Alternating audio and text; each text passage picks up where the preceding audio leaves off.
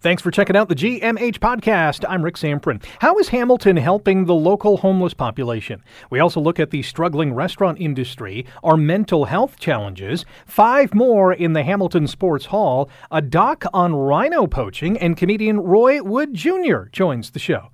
The GMH podcast begins now. This is the Good Morning Hamilton podcast on 900 CHML. In less than two months from now, we're going to have the start of winter. And the latest stats show that Hamilton's homeless crisis is actually getting worse. Stats from the city show that back in September, 280 people were living outside, 120 more than what was recorded during the summer months. And there are roughly about 1,900 people who are considered homeless in this community. And with, you know, a jam-packed shelter system and few other places to go, there's a risk that that number, that number of people living outside, may grow even further. Michelle Baird is the Director of Housing with the City of Hamilton and joins us on Good Morning Hamilton on 900 CHML. Michelle, welcome back to the show. How are you? I'm great. Thank you for having me. I, referenced the September statistics for those living outdoors. Do we have any numbers from October yet? Uh, we don't have our October numbers as of yet. We'll get them at the at the very end, probably of this week. Uh, we I can say though that we're not seeing a decrease from where we were in September, and that unfortunately you're right. The shelter system is simply uh, well beyond capacity at this point. They're doing what they can, but our system, be it male, female, or women, our family shelter, they're all beyond capacity. Uh, we do see increasing numbers of people, unfortunately, in encampments, and that's something unusual for us this year. In past years, at this point in time, we wouldn't have seen uh, the numbers we're seeing. In fact, we're seeing more folks, unfortunately, living in encampments than we've had before.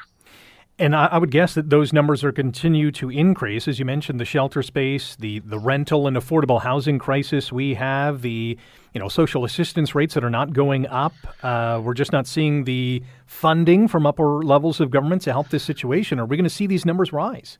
Uh, we likely will. So you're absolutely correct. All of those issues are at play. That social assistance rates are uh, a significant issue here. People simply can't afford rents at what the market rent is right now. We also, within our shelter system, experiencing ongoing pressures related to refugees, asylum seekers, and um, those individuals as well looking for a place, of course. And so that, in combination with just a lack of affordable housing overall, it's really making the situation incredibly difficult for the people that find themselves at this point without a place to live. We do. So we don't we don't see that that number is going to go down anytime soon. We do have uh, an encampment protocol in this uh, city right now. Is that process working? So the encampment protocol is in place, and uh, it's working for what it's intended. In that we we needed to find a way. We know that we're going to have folks that are living in encampments, and we needed to find a way both to meet the needs of those people and find them places that they have a bit more stability where they're not being moved around, while also recognizing that uh, housed community members are also looking for ways to use parks and so, right now, I think what we are seeing is uh, more smaller encampments, perhaps, than we had previously. And we'll continue to see that as those larger encampments are dispersed and uh, move to places where smaller clusters of tents. Um, overall, though, the encampment protocol, of course, is it's not perfect and we we would rather be in a place where we don't see people living in encampments. Absolutely. We're talking about hamilton's homeless crisis here on good morning hamilton on 900 chml with the director of housing with the city of hamilton michelle baird. Have any people who were living in tents have, have any has anyone been moved to more secure housing by the outreach team? Or is that team just designed to move them to you know a, a, a less busy park so to speak uh, so that team is designed to do a couple of things. First of all, yes, there are individuals who are moved from encampments into um, perhaps shelters at times. Perhaps the ideal would, of course, be permanent housing, supportive housing of some type, but there are small numbers of individuals who do get moved, which is wonderful. Uh, that group as well, though, helps with they might connect with people, bring them food, bring them water, make sure that they have those basics, make sure as well that they are connected with service providers. Also, when you're looking for housing, it is a it's a detailed process in the applications that are made and things like that. So the individuals, our outreach workers, will support people through that process uh, while also trying to find them in the meantime, uh, a compliant encampment site where they know that they can stay and be there uninterrupted. So they are providing support. They are, where possible, of course, finding them housing, but I would say those opportunities are quite limited. Uh, this this suggestion that I'm going to make is it may already been analyzed and, and, and looked into. Are are hotel or motel spaces an option even as a temporary, you know, over the winter kind of scenario?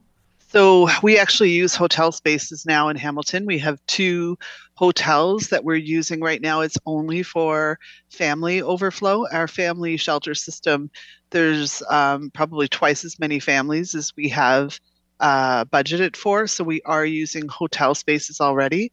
We haven't expanded that. During COVID, of course, we used a lot more hotels than that we don't have that opportunity any longer because hotels are open for regular uh, business, whatnot. So it's it's not as wide open as it was, but we do take advantage of that when we can. The challenge, of course, hotels shelters are very expensive. Hotels even more expensive than shelters to operate, and um, we simply don't have the funding within our uh, budget for that. So it ends up all coming back, unfortunately, to the levy it's it's not being covered within our provincial budget. Last one for you. We've got about 90 seconds. Hamilton was looking at a tiny homes pilot project in the North End. That's obviously been scrapped because there was a lot of individuals in that part of the city that said, hey, it's not going to work. And I think council listened ultimately to that. Other communities have seen some success with this idea. Have uh, has Hamilton reached out to those communities to say, how did you make it work? Yes, we have worked. Uh, we have definitely engaged with other communities, worked with them to understand what works and how it works. And I would say that that plan is not uh, it's, it's not completely gone. We're still hopeful that we can bring tiny shelters to Hamilton.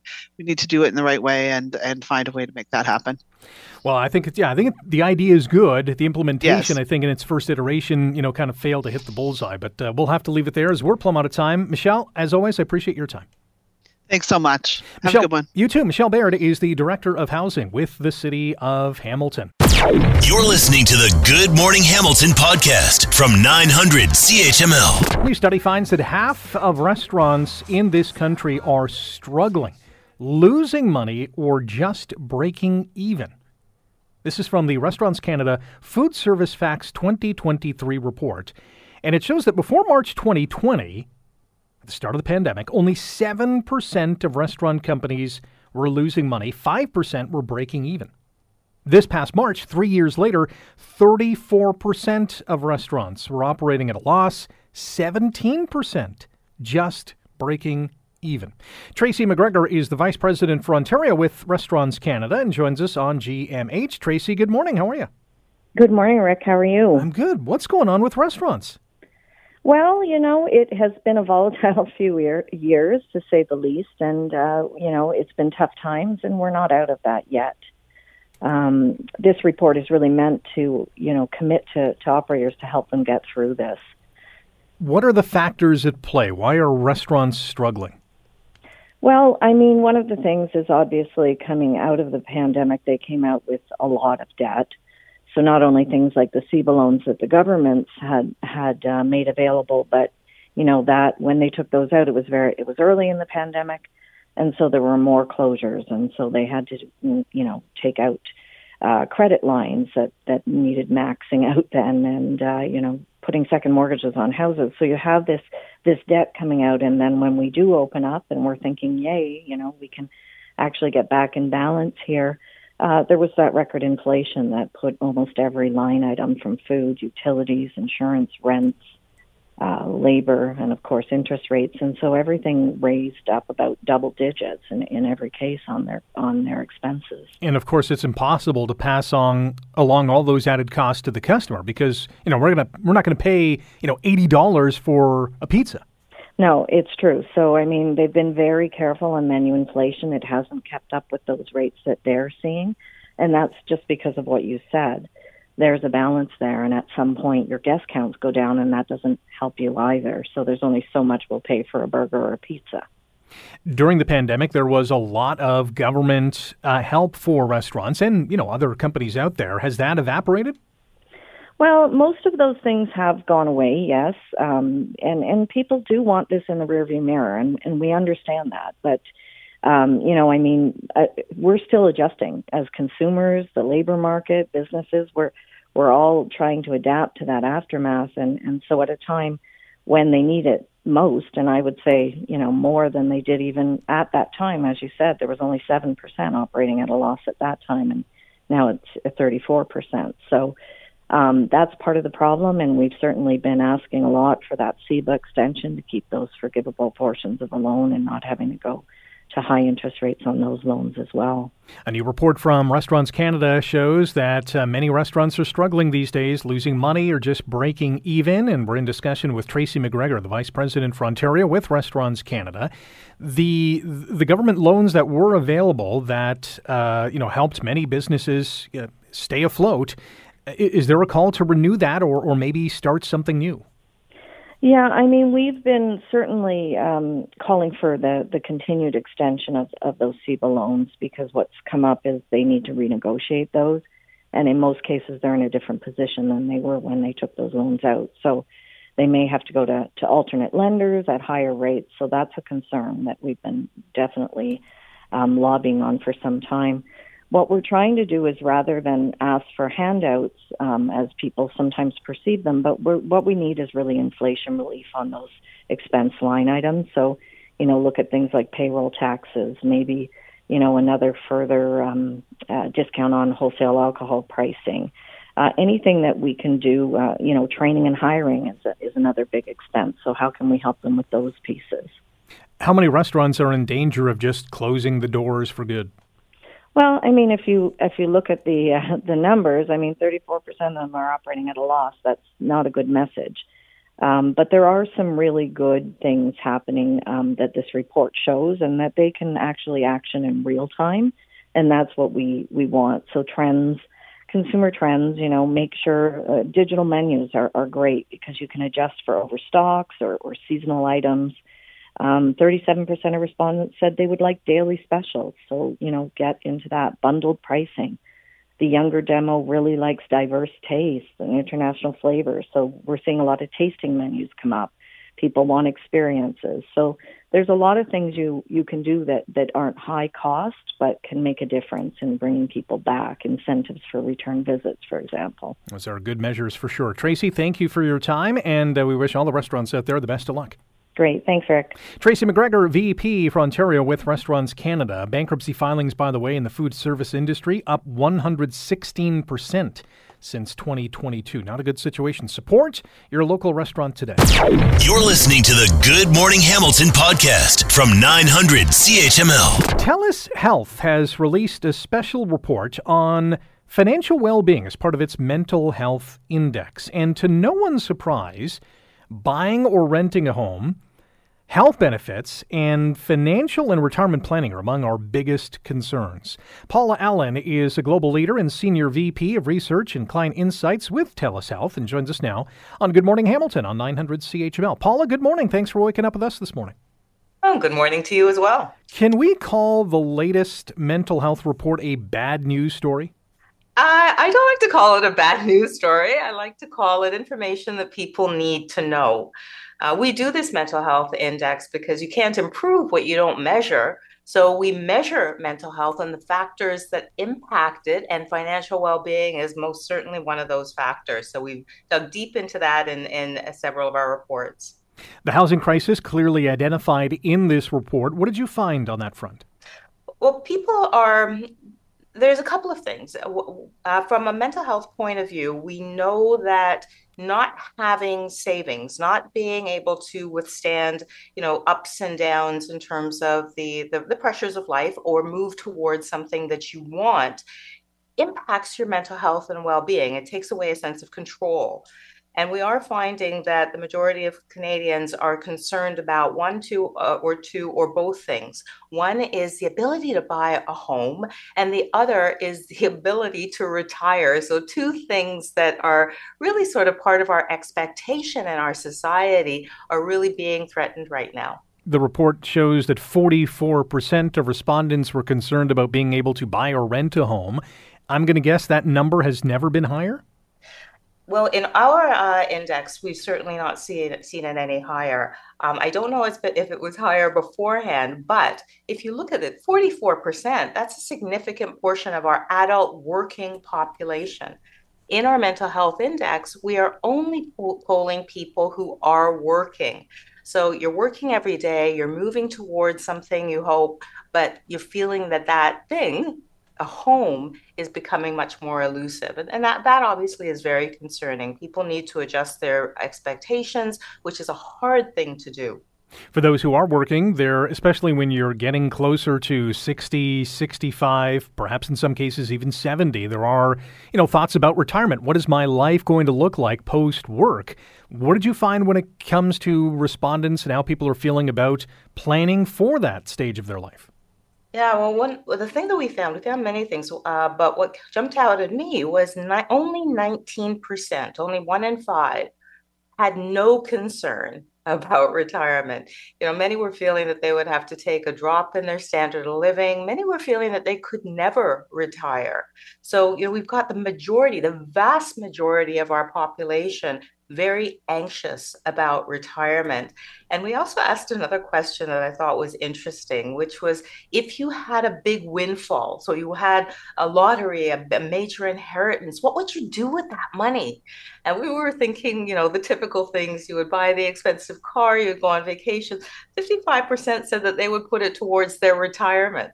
So, you know, it's, it is on people's minds as something that is a priority. That is interesting. Paula Allen is our guest on Good Morning Hamilton on 900 CHML. Paula is a global leader and senior vice president of research and client insights at TELUS Health. We're looking at the financial well being of Canadians as part of their latest mental health index. And for the second month in a row, our scores, our mental health scores, are lower. And uh, f- for those who don't know, the, the number 64.4. What does that number mean? How do you get to that? Well, think about it as the, the zero to 100 uh, scale that you have in school. So 80 and above, you're doing really well. 50 and below, you really, really, really need some serious help. So we're at about that 60, uh, uh, uh that 60% range, which is not good. It's it's a significant drop, almost 10 points since before uh, the pandemic. So we really had an impact of that period of disruption and change and risk you know to the extent that it's showing up not not just in people who we would consider in mental distress but the general population. You know almost half of us are there's some indication in our de- in our data of a bit of a mental fog you know difficulty starting and finishing things difficulty absorbing information and over 40% of us are more sensitive to stress. So these are things that are showing up in day to day life and, and certainly in the workplace. So when it comes to that mental health score of 64.4, when was the last time we were that low? Oh my goodness. This was actually towards the beginning of the pandemic. Um, let me see if I can tell you the exact answer, but it is definitely one of our lowest scores. Uh, we've, again, what's been what's important to understand is that we went through a prolonged period of time where we were experiencing things that the human mind does not like. The change the risk we had a, a, fair bit of conflict during the pandemic all of those things. And even if the the trigger of the strain is gone. The impact doesn't go away right away. So we actually have, are seeing evidence that our mental health has been somewhat reset. And as we said in the beginning i'm not here to give bad news. I'm here to give realistic news so people can say okay well this is not great. Let's do something about it. And certainly you know our mental health isn't static. We can do something about it Paula Allen, Global Leader and Senior VP of Research and Client Insights at TELUS Health. Appreciate the time this morning. Thanks for sharing these uh, details with us. My pleasure. You're listening to the Good Morning Hamilton podcast from 900 CHML. The Hamilton Sports Hall of Fame inducting its class of 2023 yesterday. Wow, what a what a class it was. Tiger Cats owner Bob Young, former Ticats player Ellison Kelly, soccer star Melissa Tancredi, boxing champion Jessica Rakoczy, and spectator sports reporter Bob Hanley enshrined at a ceremony at Michelangelo's. Kelly and Hanley uh, inducted posthumously. And I had a chance to speak with Young and Rakoczy, and we'll start with the boxing champ. I just wanted to ask you about um, being inducted into the Hamilton Sports Hall of Fame. If I said that to you, I don't know, 30 years ago, what would you say? I wouldn't believe it. I wouldn't have even thought I was into boxing. I was basketball, all the other sports. And then when I hit boxing, I, I could never even imagine I was going to go pro. And then to be here right now, I am I'm dumbfounded. I'm so shocked. How did you get into boxing? Uh, just an aggressive, angry kid, maybe. And my buddy, uh, Rich Mena, he was like, You need to come to the gym and get rid of that anger. And, and I fell in love right away. What was it about the sport that you can get that anger out, but be successful as well? Well, you're allowed to punch people, and you don't get in trouble for it. And yeah, it's all, it's all. There's rules, just like a sport. There's rules, and uh, just like I don't know, it just kind of gave me a sense of ease mm-hmm. for some reason, like just hitting, punching, and training. It was just, it was a perfect match for me. Every sport has a discipline too. You have to be disciplined in boxing. Was that a challenge? Was that easy for you? The discipline part, maybe the dieting was hard okay. for making weight, but the discipline, I've been doing that my whole life. Mm-hmm. So that wasn't really too much for me. When you got your first win, what was the feeling like and did you crave more? Oh, my first win in Mississippi, and I had like no fans there. I was like, yeah, I need to do this, but I would love to do it on a higher level, but I had to kind of creep my way up, right? You got to work to get to the big time. What was the journey like, and what would you tell your younger self? Oh, keep at it, don't quit, and just there's going to be bumps, and you just got to keep moving forward. And if there is something that holds you back, uh, just know that there's another day that you can just start over again. What would be your message to a young girl out there who's thinking, I don't know, boxing, is it for me? Uh, a message for, that I would tell them is to stay focused. Don't let anybody tell you you can't do it. And even if you lose or you have any kind of, um, you know, obstacles, just keep pushing forward. It'll eventually you'll get to where you want to be as long as you have that drive inside of you. And you got to love it because if you don't love it, it's not a sport to get into. What did you learn about yourself along this career long journey? I learned that I could take a pretty good punch a few times over and over again, uh, get knocked down, get back up. I met some amazing people that are going to be friends with me for life. And just like the the sacrifice was, was really hard, but it was all worth it. The class of 2023 includes Ticats owner Bob oh. Young, Ellison Kelly posthumously, Bob Hanley, a great sports writer, uh, Melissa Tancredi, a soccer superstar. You, you hear all these names.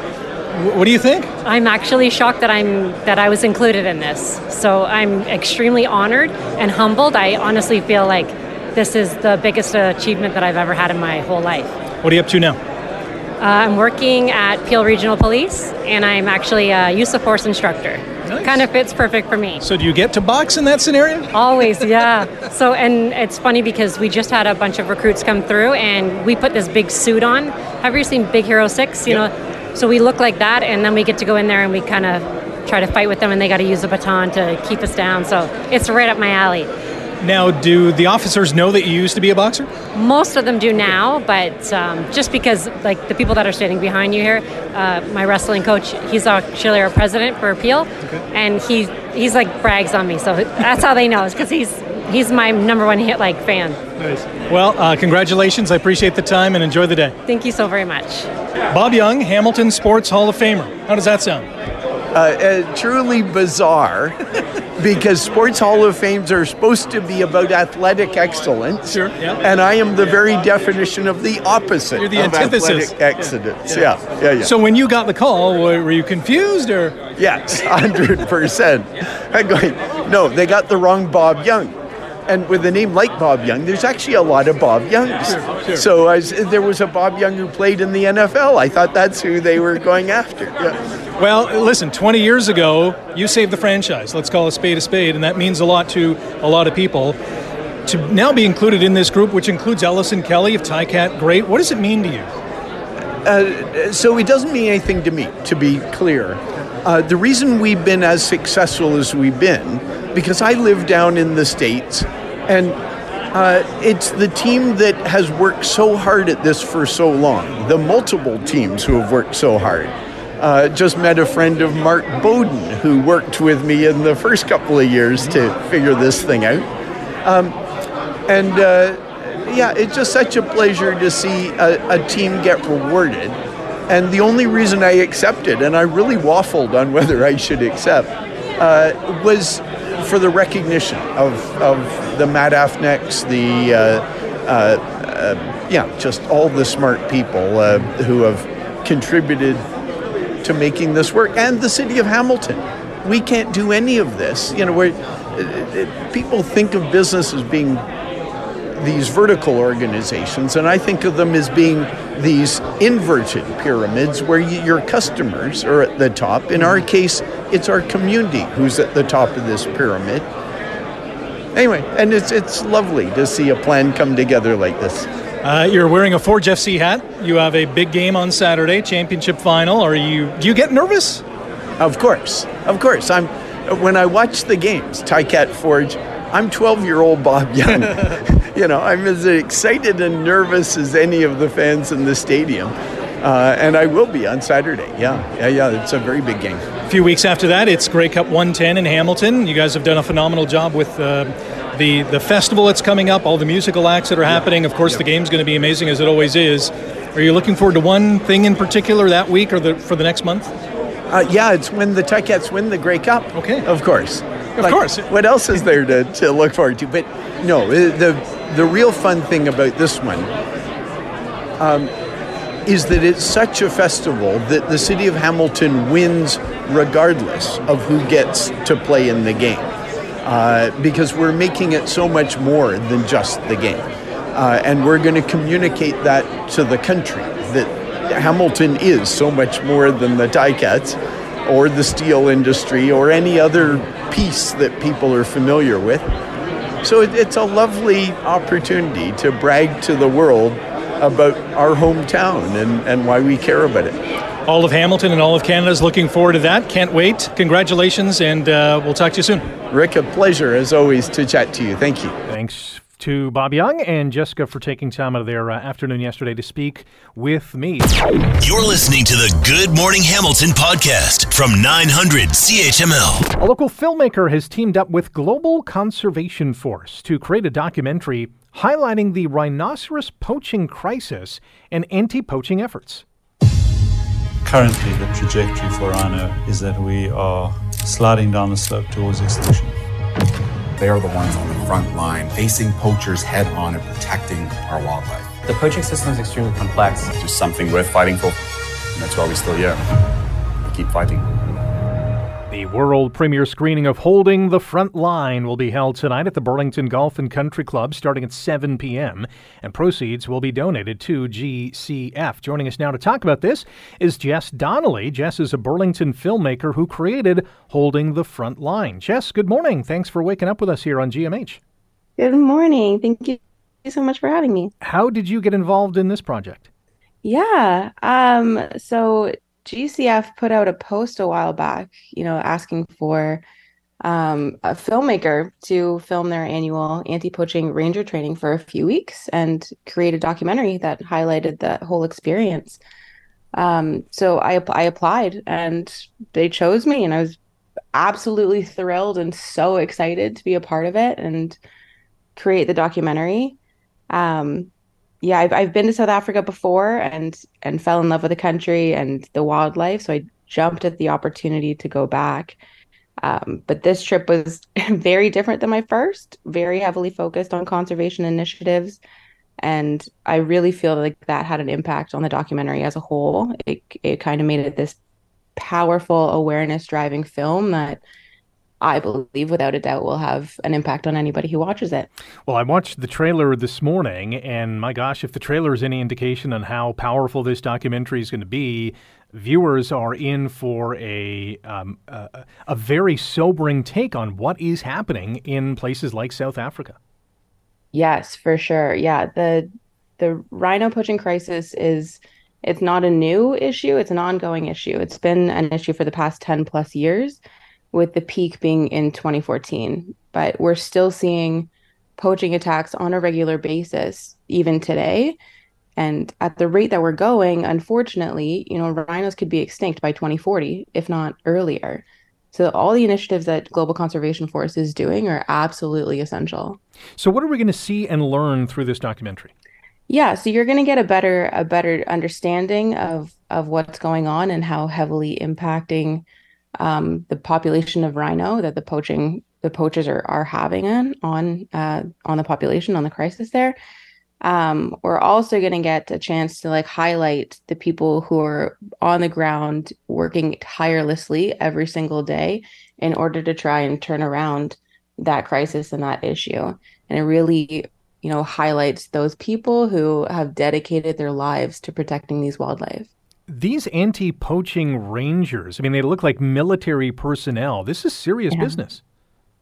Yeah, yeah. Unfortunately, in some areas, they have had to um, act more like military units, and it's just based on, you know, the the poachers that they're dealing with. You know, these people are it's organized crime syndicates. It's not, um, you know, just like local, you know, members. It's it's really organized. It's quite a big issue and very unsafe. So, in order to be prepared for every situation, yeah, but they the anti-poaching units have to act more like military units in some regions. What are the organized crime syndicates doing with these rhinos? Yeah, so they are unfortunately um, being hunting hunting the rhinos for their horns. Um, there is a lot of demand that comes from illegal markets in Asia, um, and they're being shipped over there and being used as anything from, you know, a status symbol to a quote unquote cure for cancer. But rhino horn, we know, has no medicinal value. It's made of the same structure as our hair and our fingernails. It's keratin. It doesn't serve us any purpose.